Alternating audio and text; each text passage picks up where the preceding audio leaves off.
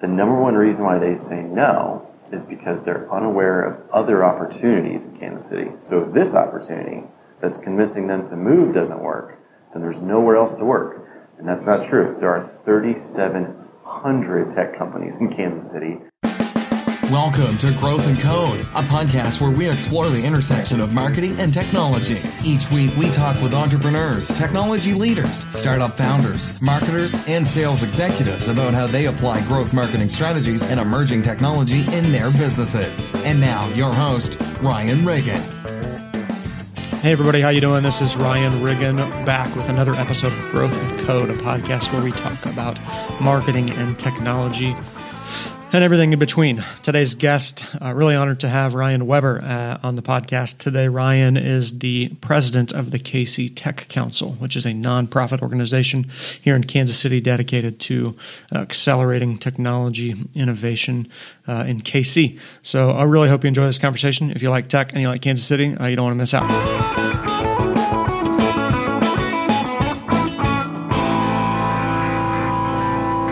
Guys, we are here today with Ryan Weber. Ryan is the president of the K C Tech Council.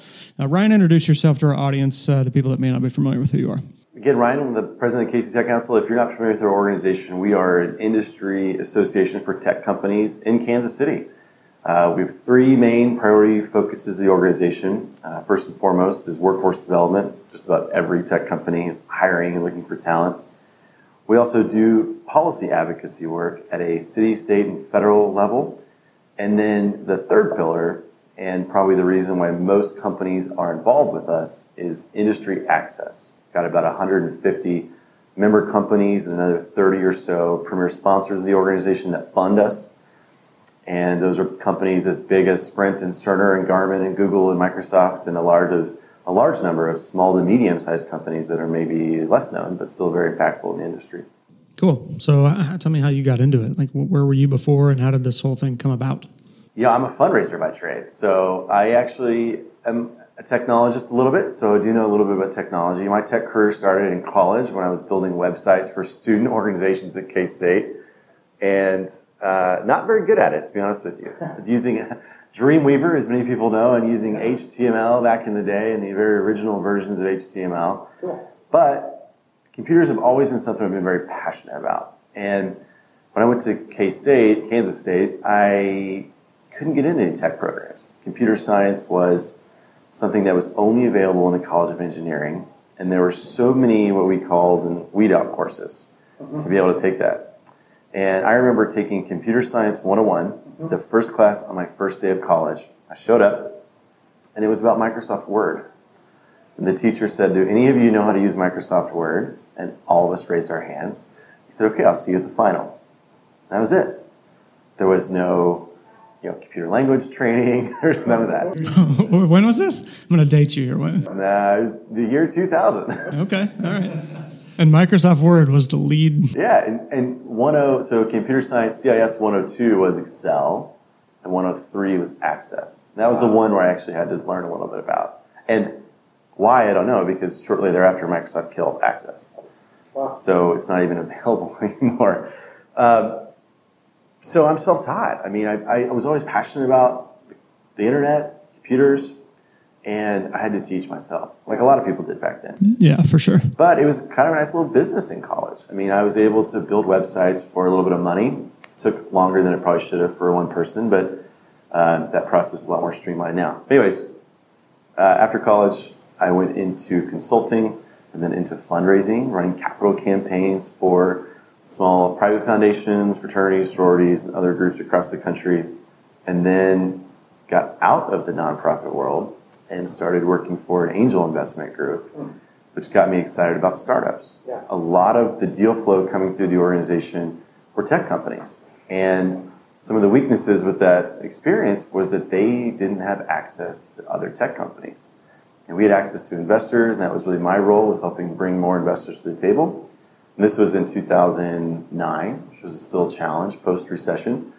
But even a bigger challenge was finding people who could mentor and advise those companies. You know, we had a hard time for a mobile application that was incredibly innovative to find a Sprint executive who could serve on the board or even be an investor. Couldn't do it. And now that landscape has totally changed. That's my background. Cool. Well, that's uh, that's a good story. So this the K C Tech Council was, I guess, incubated is the right word at, at the Sprint uh, Accelerator. Is that correct? Well, actually, there's probably been ten K C Tech Councils over the years okay. that have changed names, morphed into yeah. other organizations, uh, been supported by things like the Kauffman Foundation yeah. and the Kansas City Area Development Council. And that was the most recent partnership. So we were with the K C A D C under that, under a different name at the time, under the K C Next name. And we spun out and changed names in May of last, well, sorry, May of two thousand fifteen. Cool. And so, and then you lived at the accelerator for yeah. what, two or three years? Just over a year. I mean, the as soon as we uh, left K C A D C, we moved right into the accelerator. Sprint's been a huge sponsor and supporter of our organization. Yeah. It was incredibly important to be next to emerging tech companies yeah. and the programs that the Sprint Accelerator offered. Cool. Well, so talk to me a little bit about co-working. So we're, you know, we're sitting here at WeWork uh, in in downtown Kansas City at Corrigan Station. Uh, my company is headquartered here. There's a, a plethora of other tech, media, entrepreneur, agency companies here. You guys are here. Talk about the importance of co-working and what it means to a tech community in a city like K C. So there's there's a tech council on almost every market. And many of them either work in co-working facilities, some of them run their own facilities, or have partnerships with national groups like WeWork. And there is such an importance around creating a community, with a, whether it be an industry or it be a stage of a company you're at, like a startup. Having that community is incredibly important. But there's a fine line yeah. between community and forcing that community and creating one that fosters itself. And some co-working facilities, I think, in the past really forced community and forced value. Mm-hmm. And I think that's a challenge. And those don't often stick around. But the ones that have lasted more than a couple of years, and obviously WeWork is a behemoth out yeah. there, um, there's extreme value in being located here. You are going to run into people who are influencers, who have the ability to help your company grow, but also the ability to answer stupid questions you may have about running a company. Yeah. Um, you know, you can bang on the window next door and ask somebody those things. That's there's value in that. Yeah, for sure. Um, I mean, the ecosystem is really important, you know, especially where, where we're at. I mean, we're a five-person company, and you know, being around, uh, being around other entrepreneurs and other other companies and other, you know, even single-person companies that can yeah. do, you know, video production or you know, this or that. It's uh, it's really nice. And, you know, there's something to be said for, I'm a, I'm a big believer in remote cultures, but at the end of the day, like, it, I love the idea that our team has a place to call home. Um, and, and, you know, co-working has, has been that for us. Um, yeah. Have you ever worked from home? I have. I worked from home for, for about five years. Yeah. Uh, I loved it for a couple years. Yeah. And then I got to a place where it just, you know, it's a, it's a tricky thing to, to yeah, it's yeah, super lonely. I was thankful to have a dog during those years where I worked from home, because yeah. I literally would find myself having conversations with the dog. And you would look forward to things like conference calls and, yeah, sure. and traveling, because yeah. then you'd get out of the house. It's, I mean, it's an isolating experience. I think for there to be an affordable option, and now in Kansas City there's probably ten options. Yeah. For you to pay a small monthly fee and avoid all of that isolation, there's huge value in that. Yeah. I mean, even for companies, and we work with H P and Cisco, and they probably have one hundred or so people in Kansas City, no office. Yeah. And things like WeWork and other facilities allow them a chance to have memberships for their folks to make them feel like they're part of a community, whether or not they're working for that company or not. I think that's a good point. I think that's one of the most, or one of the, the common misconceptions about co-working is that it's for startups or for single, like freelancers. But man, if if you're a ten-person sales organization and you have, you know, ten, ten people in every market or whatever the number is, like, what better way to to, to house a team than, than a co-working facility? Well, when you're traveling too, I mean, I you know, I used to be in consulting, so I traveled every week, and it would have been a huge value if my company had a WeWork membership, because in the markets where there was a location, I would much rather come here and work and crank out emails than a Panera Bread, because yeah. that was my office. And there's no other more depressing place than a hotel lobby or a Panera Bread. No, sorry, Panera lovers out there, but um, food's great. Work environment sucks there at Panera. Yeah, well, and the consistency too. Like if yeah. you if you if you do it often, yeah. if you need a place to like, hey, I'm in Chicago for the day and I need to camp out for two hours and do a conference call or two, yeah. you, you can't rely on Starbucks or Panera or whatever being quiet, or you know, you, you, you may not get the table you like, or there's a whole host of other things. And Panera kicks you off their Wi-Fi, which is slow anyways after a certain amount of time. So yeah, lots of challenges with that. So I know you were Centurion. Tell me about that. I know that's probably been pretty influential in your your uh, your, your evolution. I want to hear about that. This the Centurions program has been very valuable. So that was uh, I graduated in two thousand sixteen, I guess. Two-year program with the Kansas City Chamber Leadership Development Program. Uh, there's about forty people in each class, so there's about eighty people total in the program. And you know, it's been described in a number of different ways as kind of like getting an M B A in how Kansas City works, and getting exposure to a lot of organizations that support Kansas City, especially nonprofit, community-based organizations. And that experience was was way more valuable than I ever thought possible. In fact, uh, I worked with a Centurion that was in our class. Kara and I were, our vice president and I were in the same class together. And I probably, uh, on a weekly basis, run into consistently in Kansas City, whether either at lunch or at events, Centurions on a regular basis that makes this city feel very small. But the leadership development that you get through that, too, is incredible. I mean, the, the content, the experiences of, of volunteering at different organizations has really... Uh, really made somebody who grew up in Kansas City like me completely view the city differently. And now I find myself getting very passionate about civic issues. Yeah. Like this this conversation with the airport, mm-hmm. and uh, you're seeing all the different sides of that. Yeah. And even things where, you know, we're streetcars, where, you know, these are taxing districts and the way these things come about, um, it's been very eye-opening to me. Yeah, I, I was not a Centurion, but... Uh... I think you and I maybe met through uh, a connection in Centurions, and I, I know a handful of people that have been through that program, and everybody just speaks volumes about it. Uh, yeah. uh, it it's it's a nice, nice organization. So um, it's forty years in the making, by the way. So I bet the first class of Centurions, they look at the experience today and maybe get a little bit jealous. But there's, I think for anybody that invests time and money in doing these leadership programs, they're all worth it. But it's what you put in is what you get out. The people who get the least out of it go into those experiences for themselves. They're looking to make business relationships. They're looking to grow their network. That is never a good idea. Those outcomes happen because you added value to the program or experience, not the other way around. That's a great point. I mean, I think the same thing can be said for... No, that's a really interesting point. Like the same thing can be said for, you know, producing content. Yeah. Like what we're doing right now. Like I don't...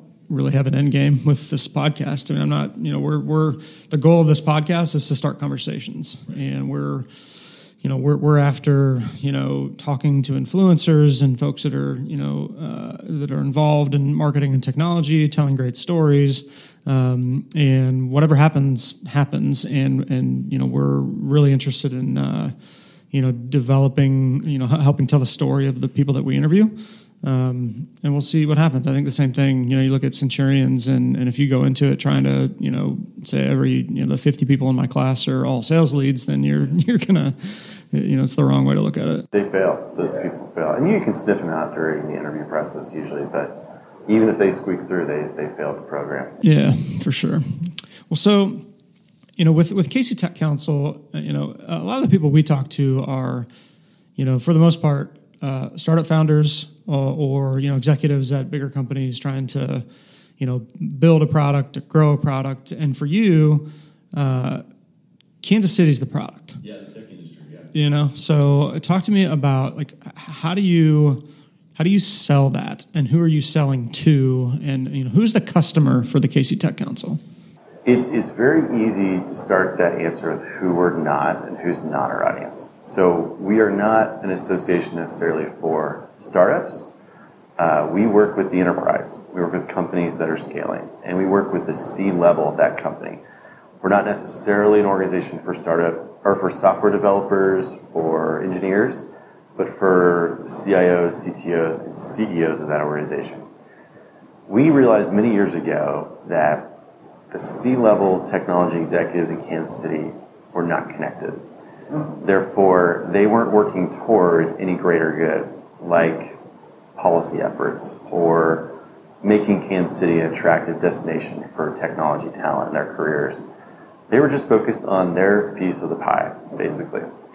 And now that we've been in this, and I've been in this role for almost six years, if you look at our board of directors, which is about thirty people, it is C-levels from almost all of the major employers and a lot of small companies, too, because it's not a fundraising board. It's a bit of a thing in the nonprofit world, but we don't view it that way. And now that those folks have been together at the table, talking about bigger issues, like how is Kansas City going to become the tech hub in the Midwest, it is a really, I, honestly, a privileged experience to be in the room with them as, as we start to solve some of those major problems. Yeah, and there's other organizations in town that focus specifically on things like recruiting talent. And our spin on it is, you know, we, we launched an online job portal that allows us to sell Kansas City, as well as having company profiles so you can learn about the culture of those companies, where those companies are located, who is hiring tech talent, yeah. And then also those open jobs. That's ShootKC, C H U T K C dot com. And we branded that separately to Tech Council so that it would be viewed as a draw for outside talent. Yeah. The single greatest issue facing Kansas City's ability to grow our workforce happens in kind of three verticals, but on the recruitment front, it's actually a perception issue. And it's a low to zero perception about Kansas City. You know, when you drive a couple hours outside of this town, people are relatively unfamiliar with Cerner or what Cerner does. And Cerner's got fifteen thousand people that work in Kansas City. It's a very large tech employer. And and you get to places like Chicago and they get a job offer from a company in Kansas City, the number one reason why they say no is because they're unaware of other opportunities in Kansas City. So if this opportunity that's convincing them to move doesn't work, then there's nowhere else to work. And that's not true. There are three thousand seven hundred tech companies in Kansas City and a workforce of about one hundred thousand people. There's thousands of open jobs at various levels, and there's huge opportunity in Kansas City.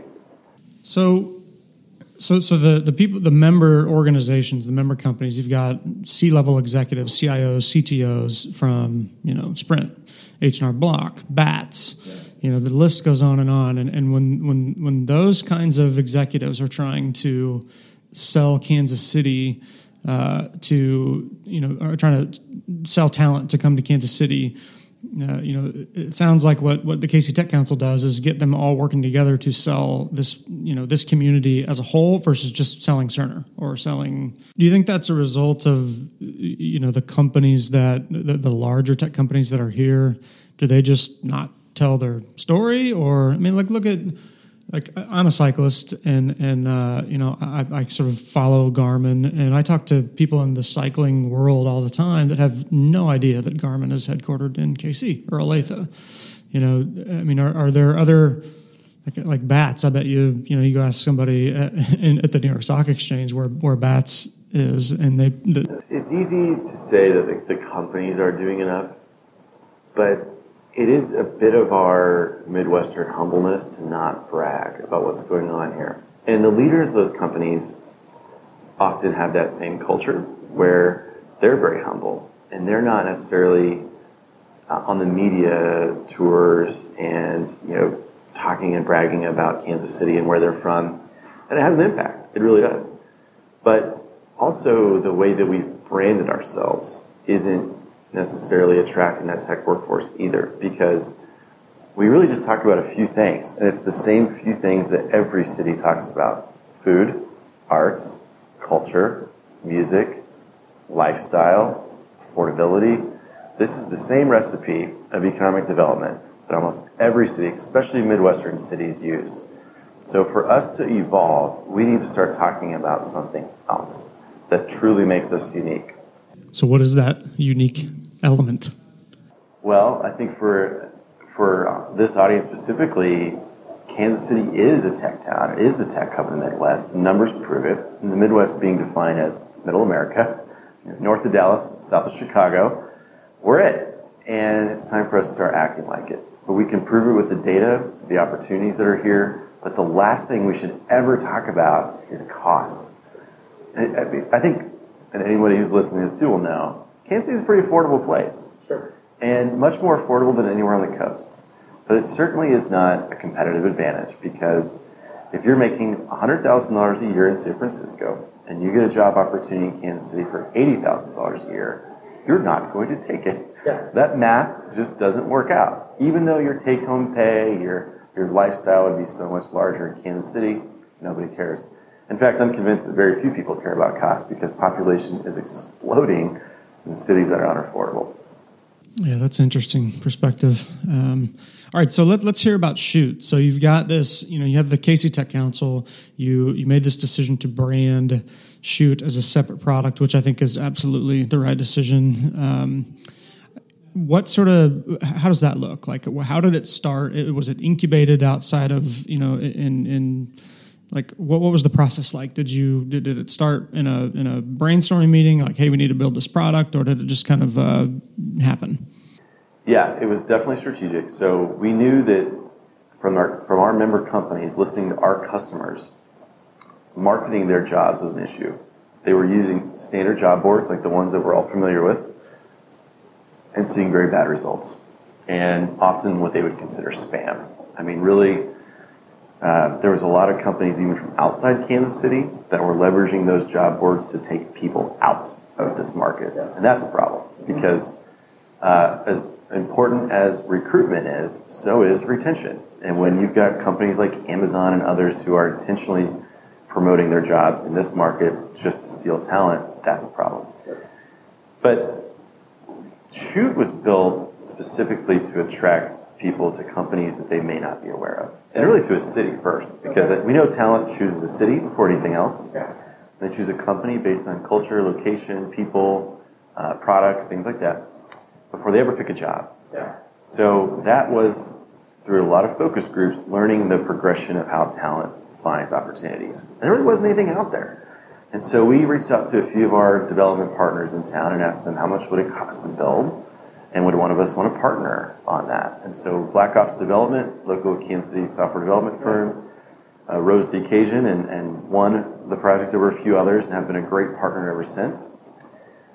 But there's a lot of other key things about Shoot that allows us to be a very smart tech council. And it produces data, great data.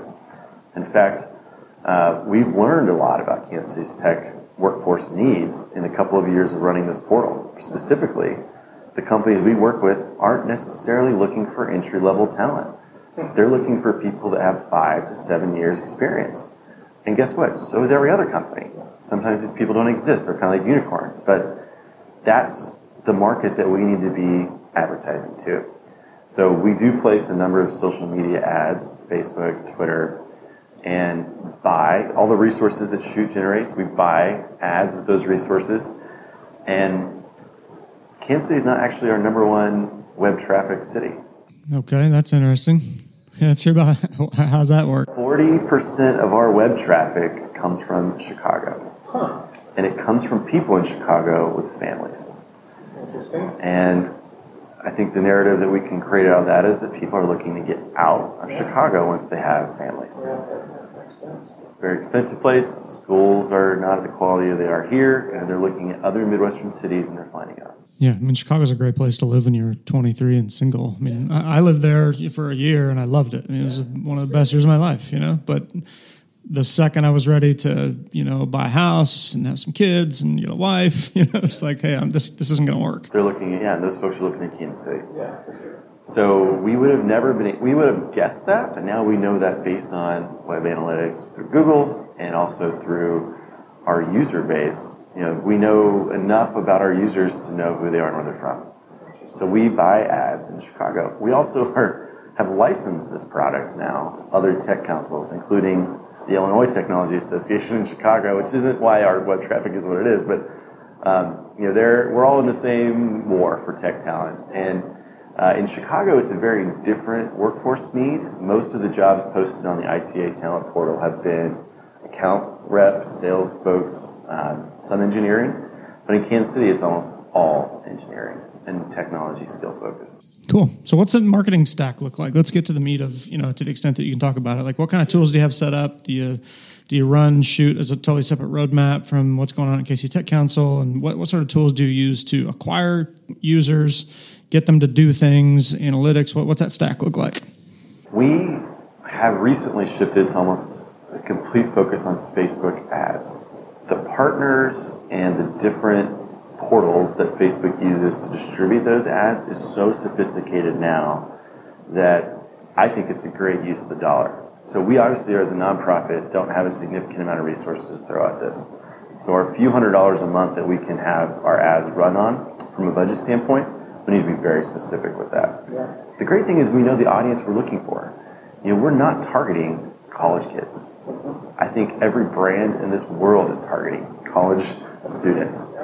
We're not. We know, because our customers have told us, these are the people we're looking for. So in all of our Facebook ads, we take the group of skill sets that are currently being advertised for open jobs, plug those into the data set for, for ads, as well as location and age and demographics. That's who we're looking for. It's very specific. Cool. And so, I mean, how how deeply are you tracking, you know, user accounts and who views what jobs and, you know, and, and the behaviors of the web traffic? Like, how, how deep does that stack go? Do you do you use Facebook for all that, or do you have some sort of... Yeah, and Google Analytics, yeah. Which recently had a huge update to their platform, and it's amazing what you can learn just from the free Google Analytics account that they give everybody. It's it's amazing, and you can learn so much about your user base.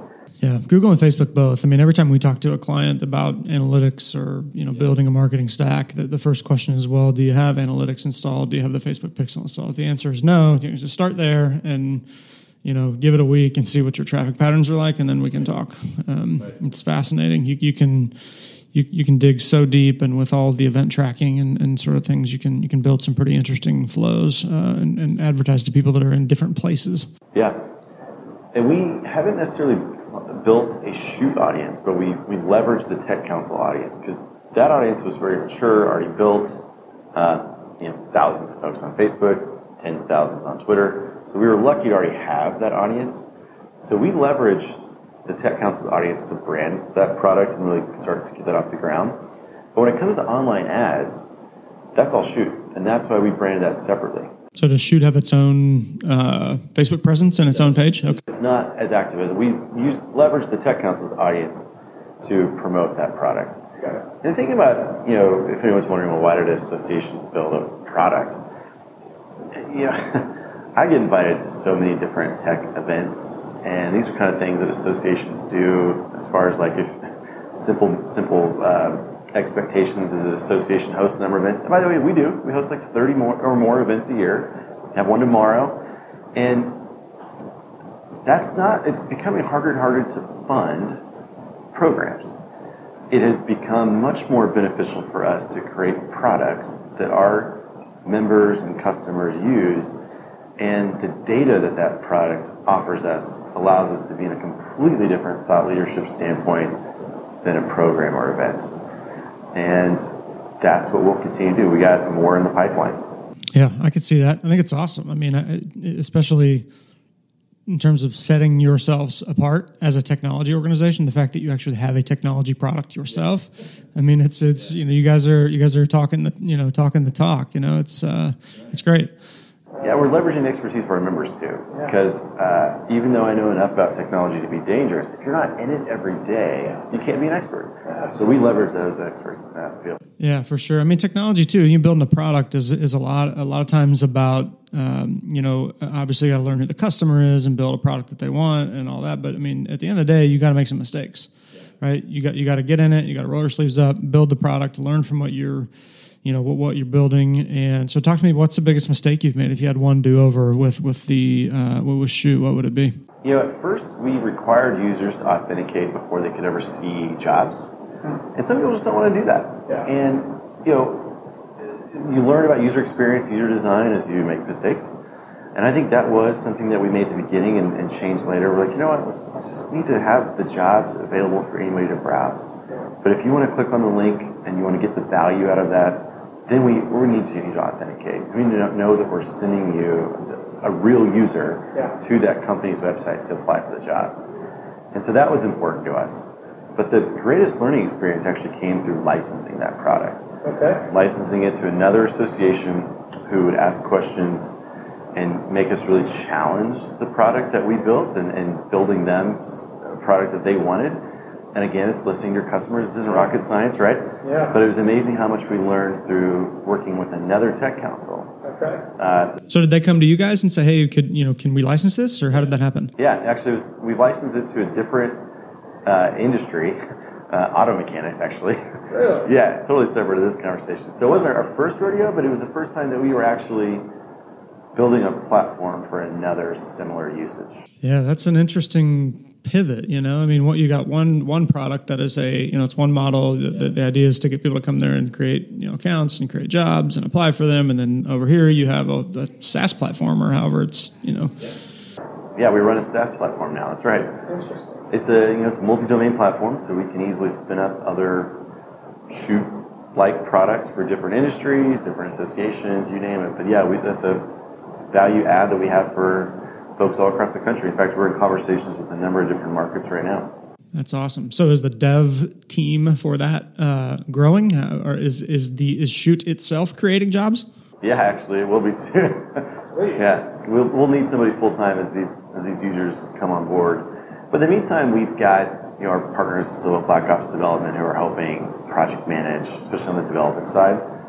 And we can manage everything else on the on the user side, but eventually, as this grows, yeah, we'll need to have full time people. Awesome, and that's great. Um, well, so talk to me about uh, you know your family. You got wife, kids. What what's the uh, single no kids? Single no kids. Awesome. That that's pretty good stuff. So okay, what about uh, you know uh, in in the in the tech community in, in a city like this or any city really? You know, conferences, speakers. Uh, you know, that sort of thing are super important, I think. Uh, TEDxKC was last week. I'm sure you attended. What What was your the most interesting talk that you listened to? Like, if you if you could go back and watch one of those or recommend one of those to the audience, what would it be? Gosh, uh, I actually gave my tickets away to our team to go to TEDxKC. Um, so I did not attend this year's, but in previous years I have. And there's one, and this is going to sound totally silly, that has stuck with me, but it was, I like when people break down very complicated problems into very easy solutions, execute on that, and prove just how easy it is.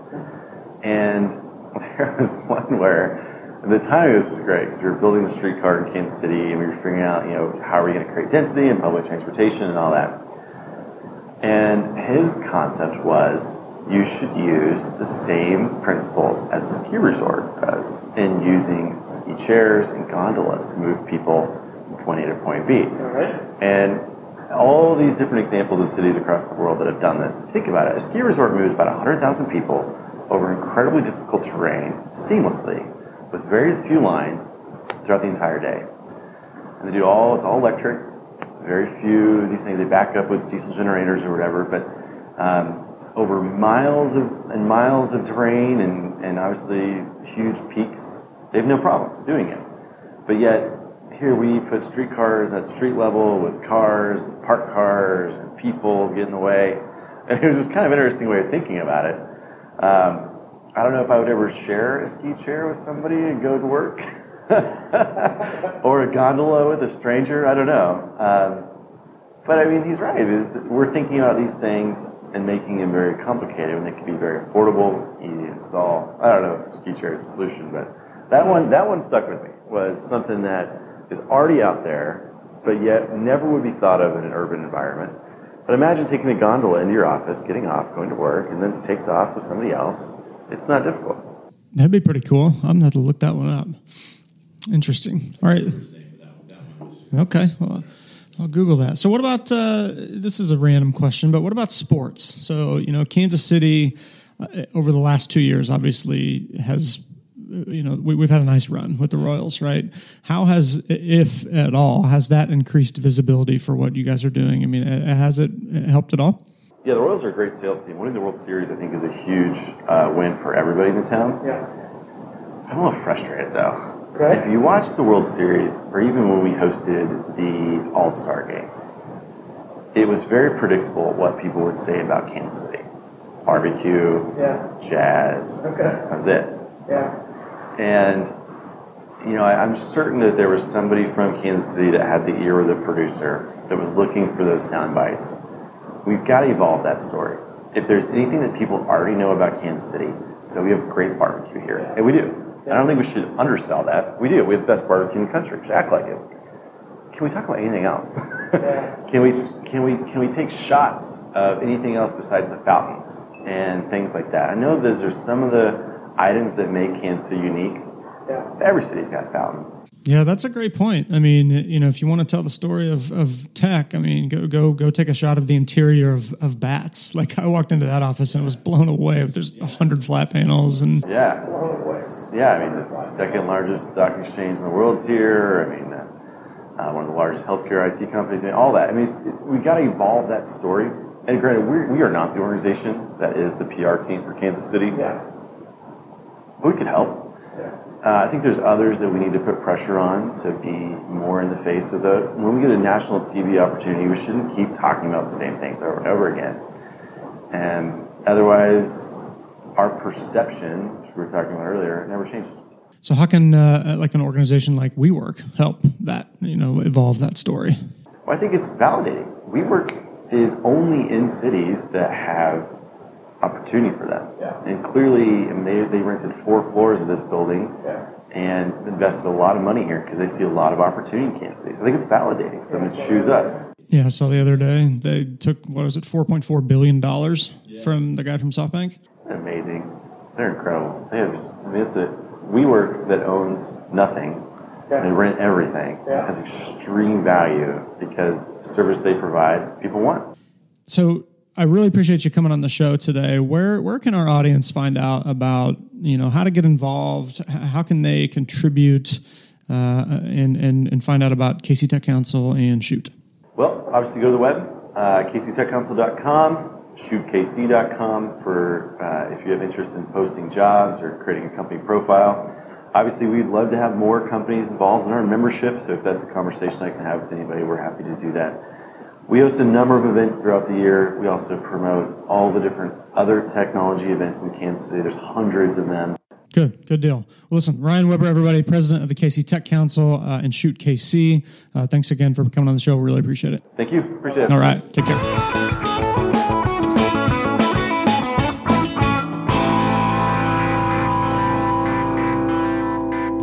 Hey everybody, thanks. That was Ryan Weber from the K C Tech Council. I hope you enjoyed the discussion. Uh, if you want to check them out, just go to Google, search for K C Tech Council or Facebook. Uh, you can also go to shoot K C dot com to check out the job board that we mentioned. Um, if you want to check out our podcasts, uh, you can go to uh, measure media dot com slash podcast uh, or look us up on Facebook as well. Take care.